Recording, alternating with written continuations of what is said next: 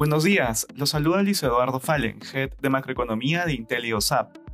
El día de hoy, jueves 28 de abril, los mercados alrededor del mundo avanzan ante positivos reportes de utilidades corporativas. De manera particular, en Estados Unidos, los futuros del Nasdaq lideran las ganancias, luego de que distintas compañías reportaran ganancias de cierre de la jornada de ayer y durante la mañana de hoy.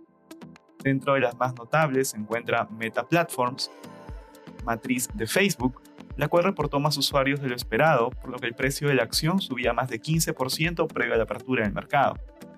En el plano económico, el crecimiento del PBI cayó inesperadamente 1.4% en el primer trimestre de 2022, significativamente por debajo del crecimiento de 1% esperado por el mercado. En la eurozona, las bolsas europeas muestran ganancias mientras los resultados corporativos continúan sorprendiendo al alza. Sin embargo, los temores de una menor actividad económica luego de que Rusia anunciara que tendrá el suministro de gas a países que no le pagaron en rublos mantienen cautos a los inversionistas.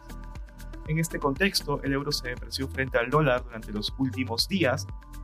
En Asia, el Hang Seng culminó con sólidas ganancias luego que el primer ministro dijera que el gobierno buscará estabilizar el empleo y restablecer de esta manera las cadenas de suministro en el país. A esto se le sumó la noticia de que los nuevos casos diarios de COVID-19 cayeron, lo que genera la expectativa de que las medidas de control podrían comenzar a relajarse pronto. Por su parte, el Nikkei japonés también tuvo significativos avances impulsados por el sector tecnológico. Además, el Banco de Japón se comprometió a comprar una cantidad ilimitada de bonos del Tesoro para cumplir su meta de tasas, lo que también contribuyó con los retornos del día. Respecto a commodities, el precio del oro aumenta mientras se mantienen las preocupaciones sobre el crecimiento económico mundial. Por otro lado, los precios del cobre y del petróleo retroceden. Gracias por escucharnos. Si tuviera alguna consulta, no dude en contactarse con su asesor.